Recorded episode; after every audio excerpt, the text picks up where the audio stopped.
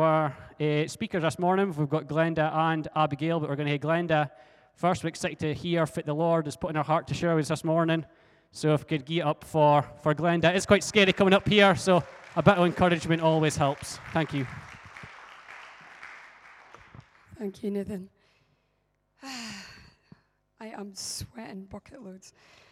Honestly, it's one thing, you know, hiding behind a guitar and singing, or if God on the moment tells you to share something, but when you're asked to share something, it's a whole different ball game. So anyway, um, so I'll start by um, sharing the title, which I was I walk up to the stables every morning to feed my horse, and I was so wound up today I've actually forgot to go and feed her this morning.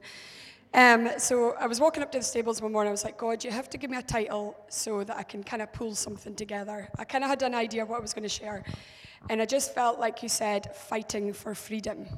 So I'm entitling this Fighting for Freedom. It is actually just going to be my testimony with some scriptures relevant to fighting for freedom. So, as you probably know from the last um, time, I, I, shared a little bit about my struggles with an eating disorder. Um, so, I got saved when I was 17 from, I, I was involved with drugs. And I got radically saved, gave up the drugs, and, you know, everything was fantastic. But I never actually dealt with my insecurities and um, my feelings of inferiority. And then I began to, so I didn't have the drugs, so I began to start with this eating disorder, which kind of was like a comfort for me, something to hide, something to make the fear or, and everything I was feeling, it just kind of, I would just, you know, it's, it's a horrible thing, but anyway, but that's where I would go to just kind of numb. It was like a numbing thing. It just numbed responsibility, it numbed everything I was going through, and that's how I dealt with things. Um, so, anyway, I'm going to read this scripture first, and it's from 1 Timothy 6 and 12, and I'm just going to read it out my Bible.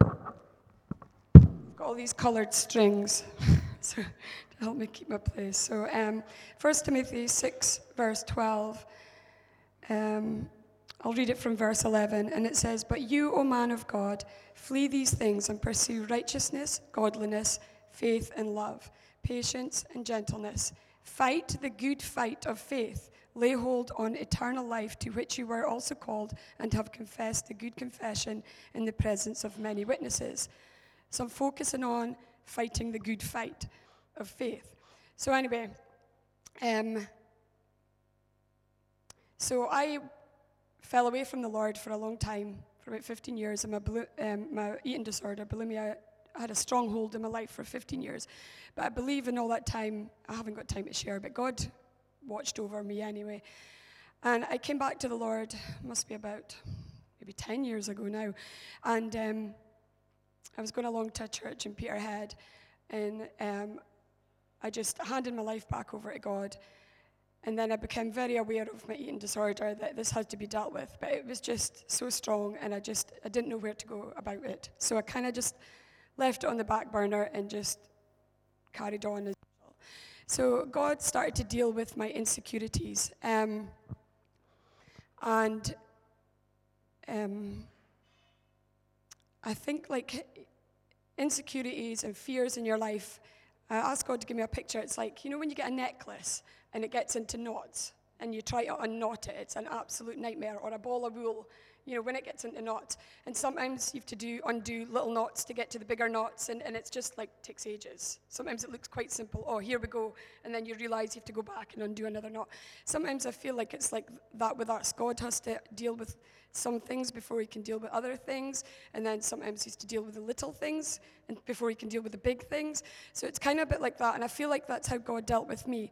So anyway, as I went along to church, um, I just started to, I just, I love worship. I've always loved music, but I absolutely love worship. Um, I, I, didn't sing, I didn't play guitar or anything like that.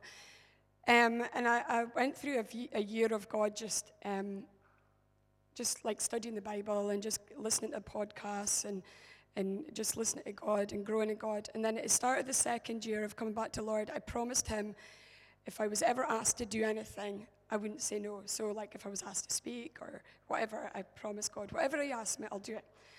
So, I think it was only a week later that my pastor says, "Oh, will you share a little testimony on a video?" Because they would play like short two-minute videos on the on the announcements of people's testimonies. Well, I was just like, "Yeah, okay," because God reminded me, I promised. And I remember being so, so wound up. It, it was such a fear for me, like the, the mic. I had a phobia of my own voice and microphones. And anyway, so we went upstairs to record this video, and I am not joking. It must have took about 30 takes to do literally 30 seconds to a minute testimony. I was crying. I was so wound up. It was such a big thing to me. Um, I, it was real. I was afraid. I was terrified. So anyway, I did it, and then I went to the service. At the, they had a night service, and they would play this at the night service. I remember sitting up the back in the chair, kind of slouching down in the chair, waiting for my turn, thinking, "Oh my goodness, this is going to sound ridiculous." So I sat there and I listened, and I remember just thinking, I actually made sense. Um, and I thought, it's actually not that bad. And then just on the back of that, my, um, in fact, before that, sorry, it's getting a bit confusing. My pastor's wife had asked me if I'd share at a ladies' tea, and I'm like, oh. so I was raging at God. I was like, I know I said yes, but you know, I was like, you know, over the course of a year maybe. But anyway, this was, I, feel, I believe that God was starting to strengthen me and, and prepare me for this speaking at a ladies' tea.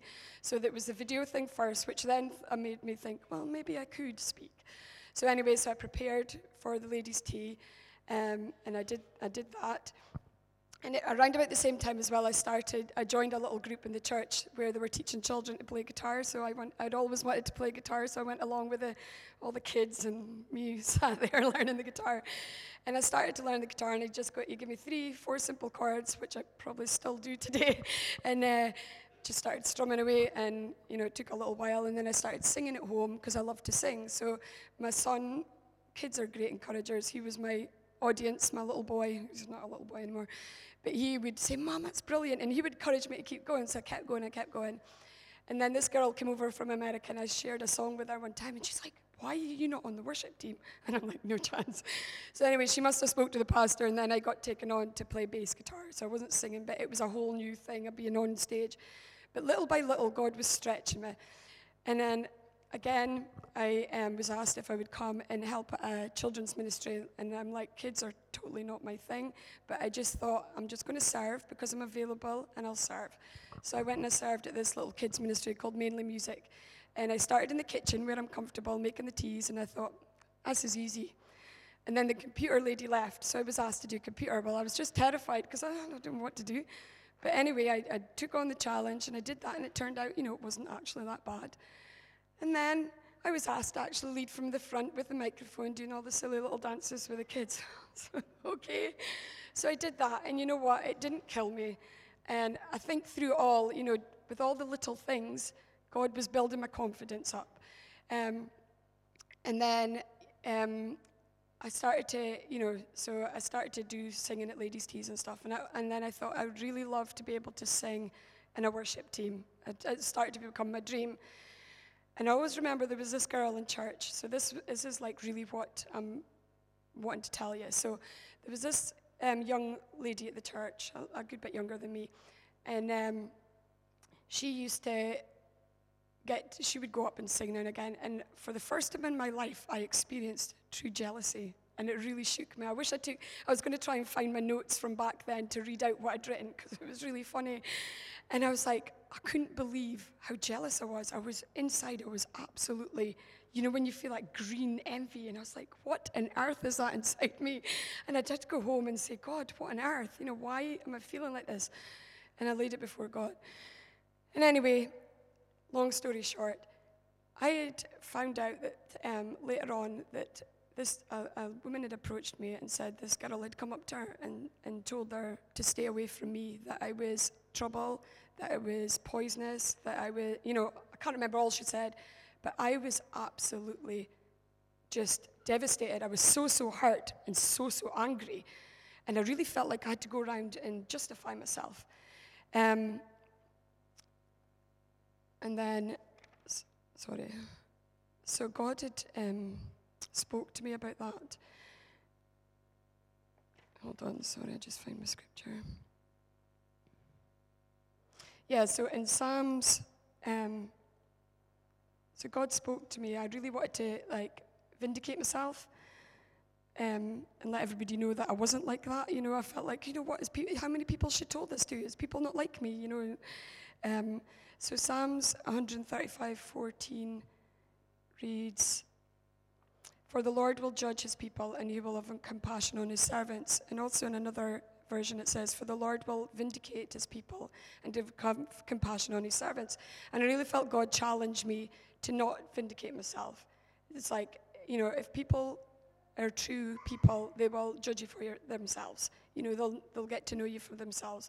And I just felt like I had to let it go and I had to forgive her and leave it. And it was really, really difficult because I was, you know, because part of my insecurity, I was like, oh, I don't want people to think this of me. But I really had to let it go and I had to really just, you know, keep laying it down. So anyway, later on, and it wasn't long after, we had teas after church on an evening, and I went up and I sat at a table, and I was just minding my own business, and the girl came and sat at my table. I was like, oh no. And I was just sitting there, and I was just suddenly overcome with compassion. Um, and the Bible speaks compassion is like a gift of the, the Holy Spirit. Um, when you're filled with the Holy Spirit, it's one of those gifts that He can give you. And I knew it was coming from God because I did not feel compassion towards her. But suddenly I was overwhelmed with compassion. I'm like, wow, God. And I began to see her through His eyes, and I could see how insecure she was. And how, you know, people avoided her because of the things she did out of her insecurities. And I just felt so sorry for her.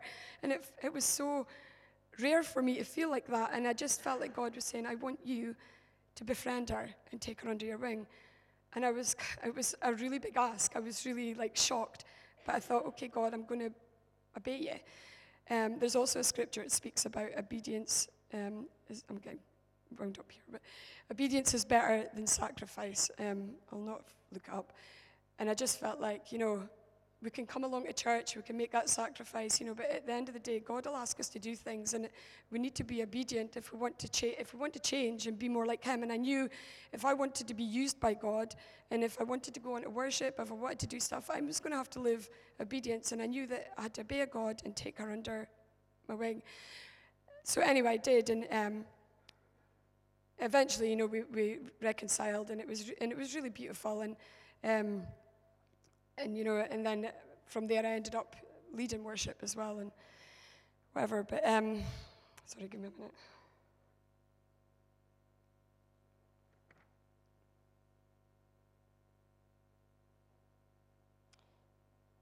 So, my thoughts on this was so, what does it mean to fight the good fight? So, I sat last night and I was like, what is it to fight the good fight, God? I'll read that scripture again. It says, But you, O man of God, pursue righteousness, godliness, faith, love, patience, gentleness. Fight the good fight of faith, of which you were called, and have confession, uh, confessed the good confession in the presence of many witnesses. We need to fight the good fight, and the good fight is obeying God. As we obey God, we are pushing back the enemy. Um, so I wrote this little thing I felt like God showed me last night. So God, the good fight, God is good. So to fight the good fight is to do, to do is, is to do it God's way. And to do it God's way is to obey Him. So if we want to fight the good fight, we need to obey God in everything that we do. And one of the things, um, so going back to the bulimia, I was struggling with it so much and constantly asking God to, to set me free. And I really, and it, it, was just never happening. I always found it such a hard thing to do. And I, and I, ju- I found when I forgive this girl for what she did, and it was probably the, the biggest thing i have ever had to forgive because I'd never been attacked personally in that way before. So it was a big, big thing for me. And I felt like, you know, I had to forgive her. And as I forgived her and obeyed God, it was a miracle. I just found the strength to overcome.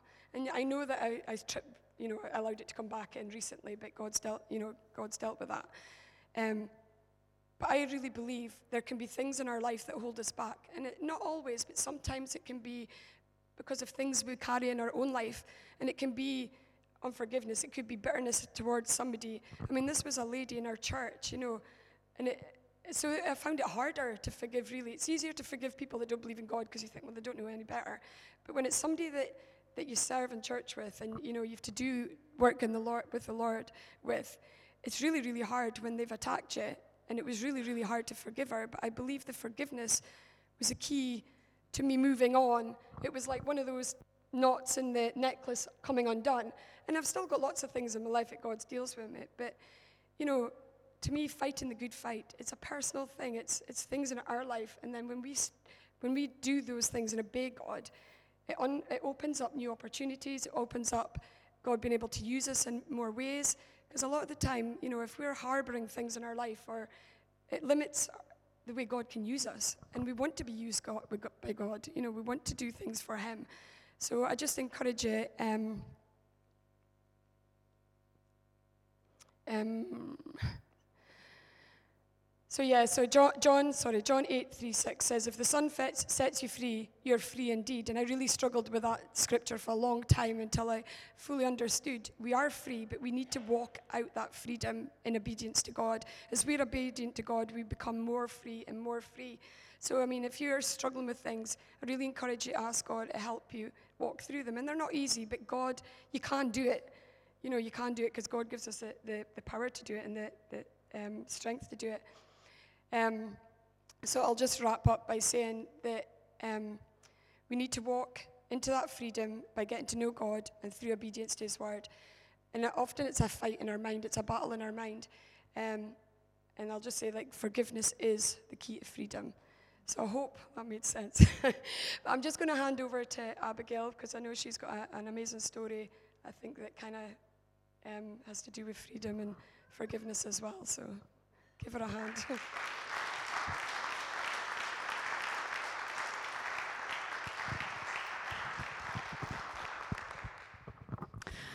So, um, oh, sorry.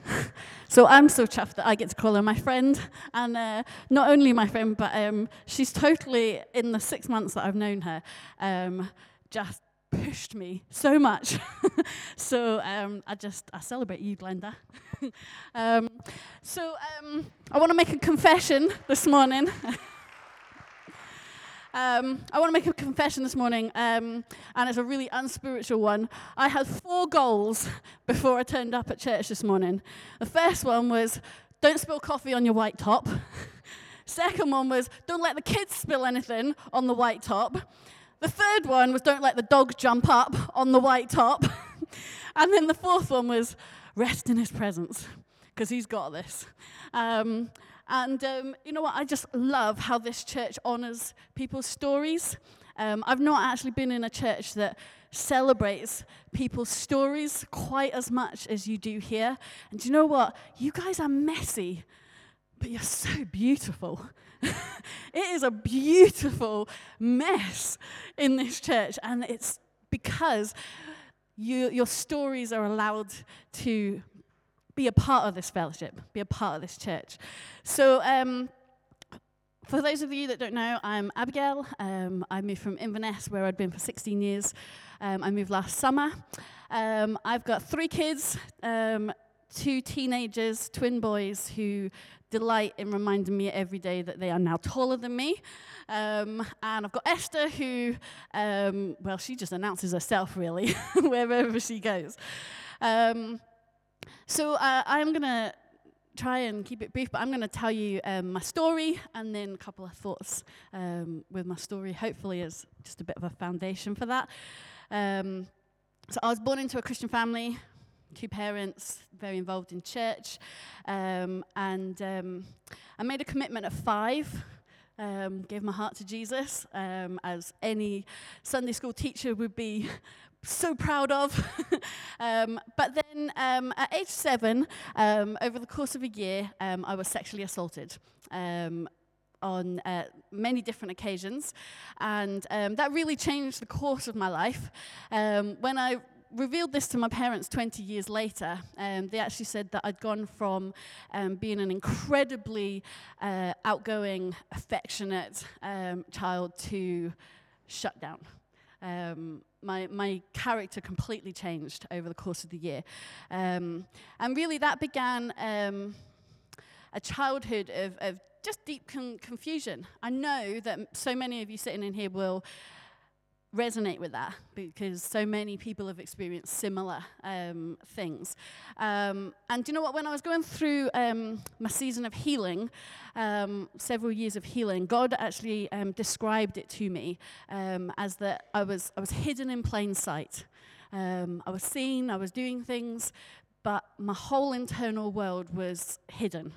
and but you know what? I still, I was still totally sold out for Jesus, um, and um, that actually, in some ways, um, made things even more complicated and and and in turmoil within me, because I was I was loving this Jesus, but I was carrying this stuff that just I couldn't make sense of. I couldn't. I felt trapped by.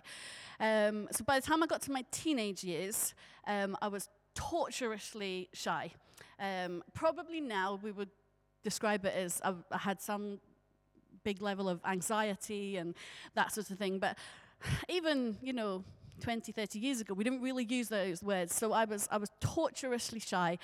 And um, by, by my teenage years, I, I was very, very academic, but I actually ended up missing so much school, basically most of my secondary school years. So I left school with nothing, left school with no qualifications. Um, and um, somewhat unusually, I did reach a point in my teenage years where I attempted to take my life. Um, but somewhat unusually, you know, for me, that was a case of I so wanted to be with Jesus and so couldn't cope with what was going on inside of me that I thought that was my answer. You know, I just, I just, Jesus, I, I totally believe, you know, what they say about you and what they say about heaven. And so I need to be I need to be where you are, you know. And I felt like that was that was the way to make that happen and escape what was going on inside of me. Um, but um, that was an unsuccessful attempt um, on my life, and um, actually left home at 16 and I went and did a few years with, did some years with Youth for Christ. Some of you might have heard of them. And then I went to Nexus Academy of Music Ministry. Um, and um, that is where I met um, the guy who would become my husband. Um, now, considering that I was going into this still very, very broken, um, I married believing I needed to take this chance because this was my only chance. No one else was going to have me, you know? So this guy was willing. Like, we better do this quick. Um, so I was married by the time I was 20. Um, and you know what? He was we were like straight into ministry. We were, he was a drummer, um, I did music stuff. And do you know what? Uh, I've never yet heard somebody play drums that the presence of God is so heavy the minute he starts, you know. And there was an anointing on his life. Um, there was an anointing on his life, but he was very broken.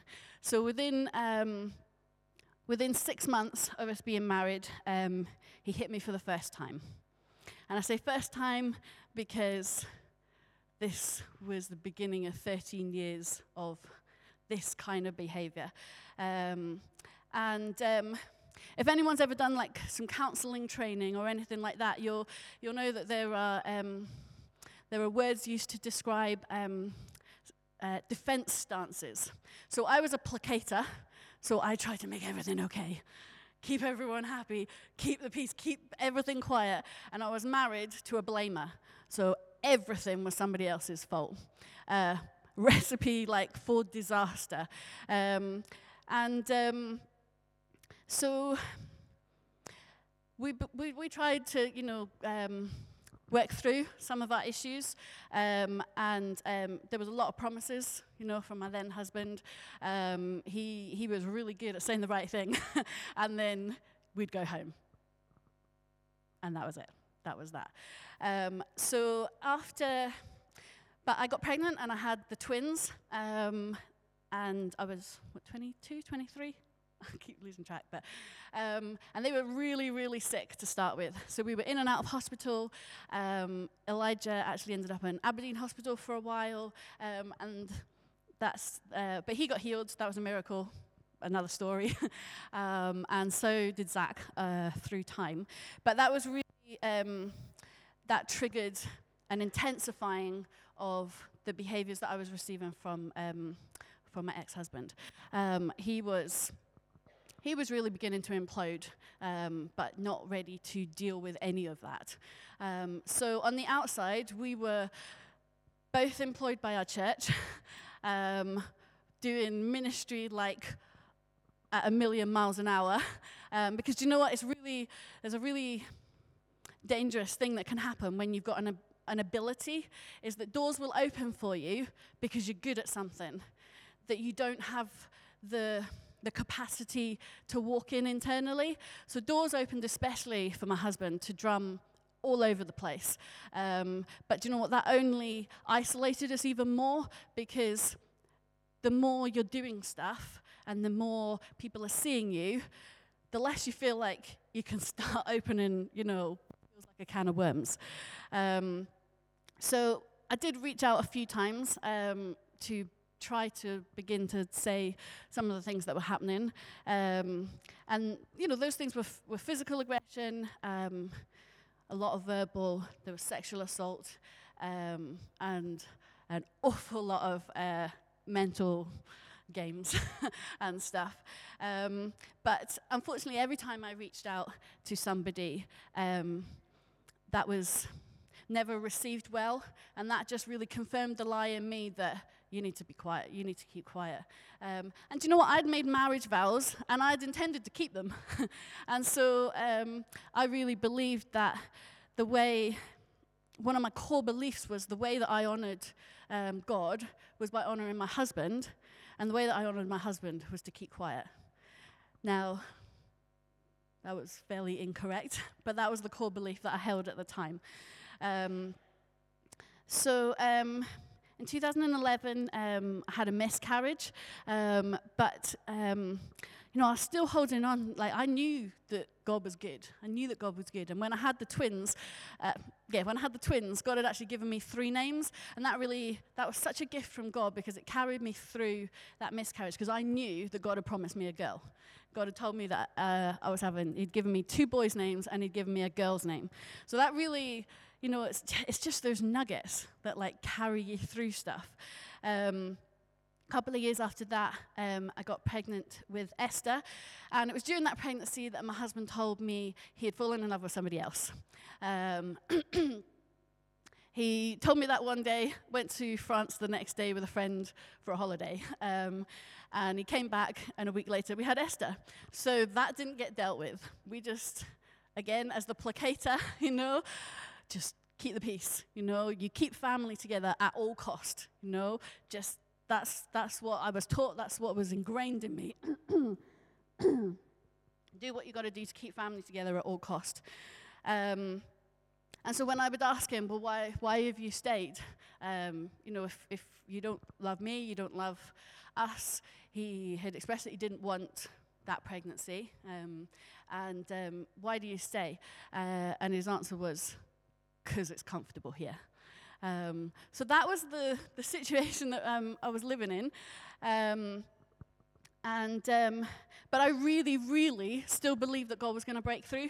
I was totally believing that God was going to break through and that um, He was going to turn my situation around. Um, so obviously, by the time Esther was one, we were beginning to be aware that you know she had some some disabilities and some special needs um, that that came out more as she's got older. Um, but unfortunately, you know, my husband's direct behaviour and the the environment that I was allowing to continue by staying um, really began to impact on my boys.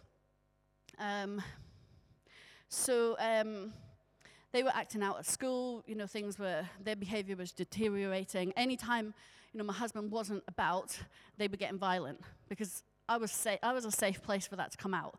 Um, which, again, if you've worked with, with children who've been through traumatic things, um, you'll know that they behave worse with somebody who treats them well because it's safe to do so.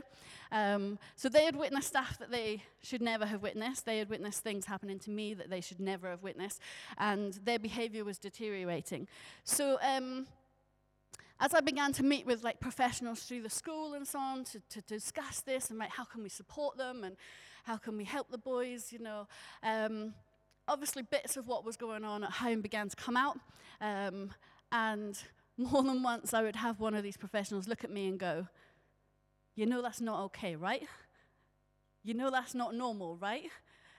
And that was really that was the beginning of the turning point to me because it's amazing how when it's all you know that's what you live and that and you don't question it and and you have other priorities rather than you know exposing that and my priority was my core belief that you keep the family together at all costs you know and I've made marriage vows, and so I've got to keep those.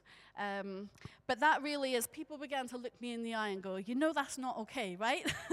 that was the beginning of the turning point for me. Um, so in 2014, after um, a particularly bad assault, um, I called the police for the first time. Um, can't tell you why on that particular occasion I did, um, but that was the first time I involved the police, and I guess, as my spirit expected, which is probably what had stopped me from doing it before, my life exploded from that point. Um, but it needed to. It needed to.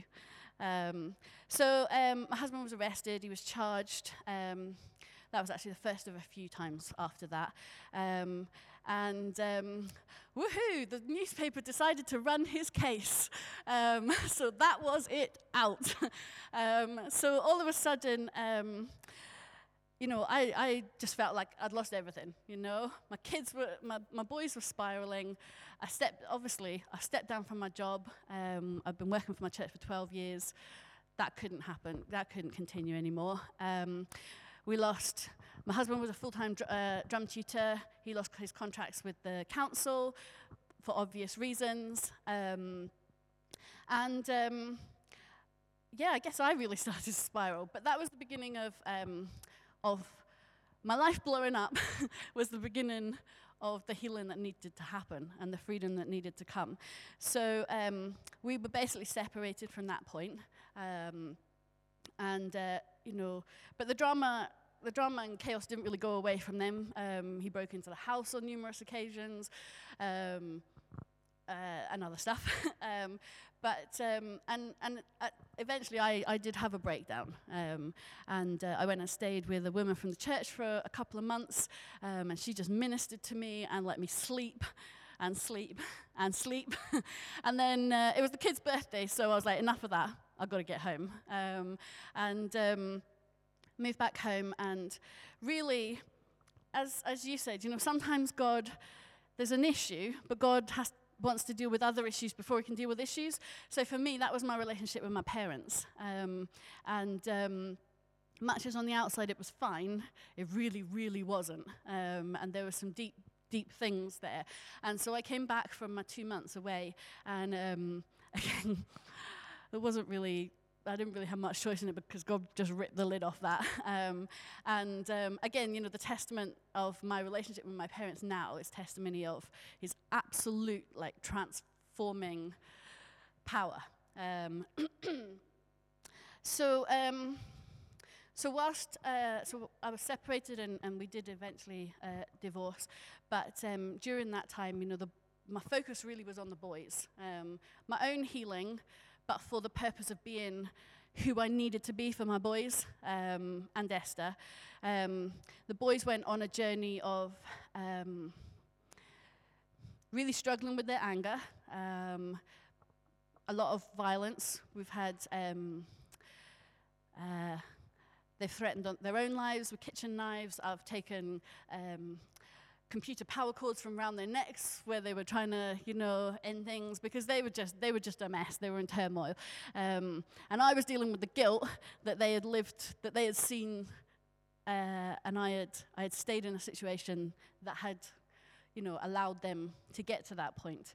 Um, which again, if you now um, meet my boys, um, you would never know you would never know. And you know what? We it's still a daily journey. You know that we pull together and we we work through stuff. But um, to see my kids now, um, you, yeah, you would never know.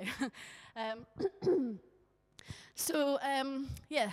I went through a season of healing, and um, really, that's what I want to touch on just now. Is is just some of the things that um, that really made my healing journey possible. Um, so I want to read you just from Psalm 31, because um, this just really sums up um, the journey that I've been on. Um, so Psalm 31, verse 1 to 5. Excuse me. Uh, I trust you, Lord, to be my hiding place. Don't let me down. Don't let my enemies bring me to shame. Come and rescue me, for you are the only God who always does what is right. Rescue me quickly when I cry out to you. At the sound of my prayer, may your ear be turned to me. Be my strong shelter and my hiding place on high. Pull me to victory and breakthrough. And I really like how it phrases that because you know what? Sometimes it really feels like God is just dragging you into a place of victory. Because um, either because you've just not got it in you or you're actually uh, terrified to go to that new place. Um, but yeah, so I like that bit. For you are my high fortress where I am kept safe. You are a stronghold of salvation. When you deliver me out of this peril, it will bring glory to your name. As you guide me forth, I'll be kept safe from the hidden snares of the enemy, the secret traps that lie before me. For you have become my rock of strength. Into your hands I now entrust my spirit. For you, for, O Lord, the God of faithfulness, you have rescued me and redeemed me. So, something that I learned along uh, the way was that there is a difference between being wounded and being scarred. And in uh, Ecclesiastes 3 4, it says, There's a time to weep, a time to laugh, a time to mourn, and a time to dance. And so, you know, if you are still in a place where you're wounded, there's a time and a space for that, and it's okay. If you have got wide open wounds right now, um, you know, that verse just says there's time for that. It's okay. There's grace and there's space for that. But if that wound continues to stay a wound and doesn't change to a scar, then that's where there's a problem. Um, because if you look at our physical bodies, we're designed to heal. God's designed us to heal. If you have a, a cut, um, if something, you know, as long as there's not an infection or there's nothing interferes with that, it will naturally heal because that's God's design for us. And I believe it's the same for our hearts. He designed us to heal.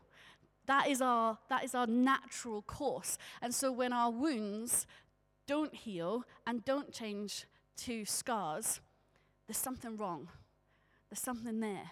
So just like, like a cut, you know, if it's not healed, there's an infection or there's a blockage or there's something stopping it. And so I just, that was my first thing that I really want to encourage you that your, your end destiny is healing because that's how you're designed. That is what your heart is longing for. That is what your heart is going towards. That is what God designed you for, is for healing. Um, but if you know that you are not healing yet and that you've still got a wound, then um, we need to look at that. We need to find out why, um, because something is not taken its natural course. So Proverbs 23 7 says, For as a person thinks in his heart, so he is. And so um, I want to talk about unforgiveness as well. um, unforgiveness. Um, because that verse says that as a person thinks in his heart, so he is. So if I'm thinking unforgiveness, that means that is an entire state of being. I am in a state of unforgiveness, not just a couple of stray thoughts. But equally, according to that verse, if I'm in a state, if I'm, if I'm thinking through a lens of forgiveness, then that means I am in a state of forgiveness. I'm giving it, I'm receiving it, I'm living in my forgiveness. Um, so um, I want to I know that there was many, many times on my journey with forgiveness that I was like, I just don't know how. I just don't know how. Like, I want to, God. I just don't know how. Or I've tried that. I've done that. I've tried it. I've done all the tick boxes, you know. I've been on the courses, da da da, and I'm still walking in this unforgiveness. Um, and so I just I want to touch on that because I think it's more common than we think. You know, as Christians, we want to do the right thing. It's like God, you said it. I want to do it. Um, but um, let me catch up with my train of thought. um, but I was given um, on, on my journey, I was given a tool um, by uh, a pastor that I had at the time, and he was uh, he described it as um, a spiral. So bear bear with me. Um, I should have like got a picture or something, but he described it as right in the middle of that spiral. You've got the wound. You've got the thing that happened. You've got the moment that you know you were you were wounded, and then you begin to walk out, and you begin to because we do. Life continues. And we start to walk. And this we spiral around this this wound. Um, but every time you look back at that wound you're in a different place you're not right next to it where you were and in uh, let me just find it uh, Matthew, Matthew 18, um, you guys will know this, but it says, then, then Peter came to Jesus and asked, Lord, how many times shall I forgive my brother or my sister who sins against me? Up to seven times? Jesus answered, I tell you, not seven times, but 77 times. Now, I'd always read that as 77 different offenses. 77 times somebody does something to me. And you know what? The pastoral head in me goes, seriously, that's a toxic relationship. like, if they've wounded you 77 times, move on. You know, but actually, what God showed me through um, my journey was that it can be the same thing, the same wound, that you've got to forgive 77 times. And that really helped me when I was vis- envisaging this spiral, because forgiveness is a journey, you know, and we do it once, but then we might have to do it 77 more times. Um, sometimes for one thing. Um, and Jesus is acknowledging that in that passage when he says seven times? No, 77 times. He's acknowledging that we need the grace to go on a forgiveness journey because it very rarely is a one time thing and a one moment thing. So, as you're walking on this, the key to this spiral is that every time you stop and something reminds you of that wound, or you look back at that wound, or just it, it, the, the memory's triggered, you are not in the same place that you were before. And you look back at that wound and you forgive again. And then you keep walking because life takes you on. And then you look back again and you're like, oh, I'm looking for, at that from a different perspective now. But I still need to forgive. It still hurts. It's still whatever, you know? Um, and gradually you'll get further and further away that something will trigger that memory. You, you are so far on that spiral that you can barely see it and it, you barely feel it. Um, and you look back and go, oh, that's the power because I've been forgiven and I've been on a journey and God's been, God's been doing that in me. Um, I'm quite passionate about this, as you might be able to tell. Um, so um, that's probably uh, more than enough. So, but um, I think I'm going to hand back to Gib, I assume. but I thought maybe we could just pray, um, just first in response to um, what Glenda shared, and um, and just really because I think when you hear something about forgiveness, if it um, if it stirs something in you, it needs a response. And, and actually, a now response is really important. Um, if you go away, it, we're very good at putting something back in a box, you know, that God has taken the lid off. And you're like, eh, it's not really convenient right now. so um, if that's all right, we'll just, I'll just, well, do you want to come up, yeah? um, Bless you. Let's give these ladies some encouragement this morning. Um, just want to honor you guys for sharing so honestly and for being raw and for being yourselves. It's not easy coming up here, even just sharing a few verses or something God wants you to share. But to be completely honest and open like that, I want to honor yous and bless you and ken that God is doing a work in your lives. We see it as we're journeying with you and FCC. We see your love for Jesus.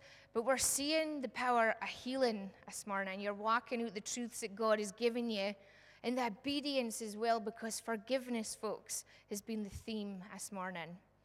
Forgiveness is not easy when you walk through hard stuff in life. And we've all got these real and raw journeys that we do or we have done in the past.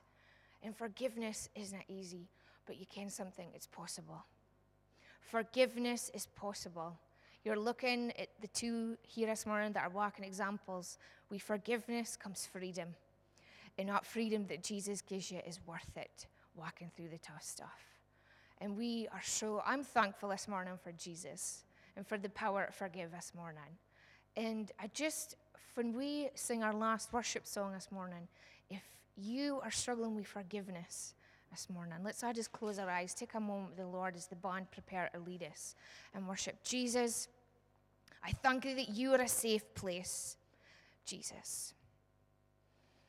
And I thank you that your presence is here and that you make forgiveness possible and that you are the healer.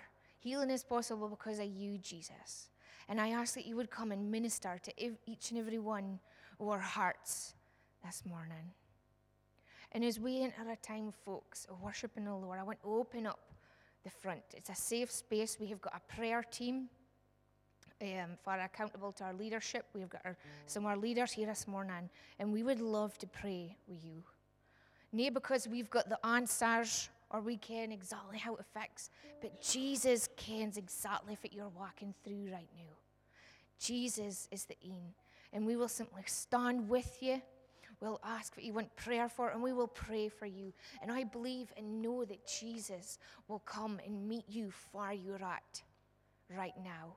Because sometimes we're looking for that one button to press to make it okay. But it is a journey, folks. And Jesus wants to meet with you this morning on your journey. Come and meet with Him. He is the safe place this morning. Lord, I just commit these people in their hearts to you, God.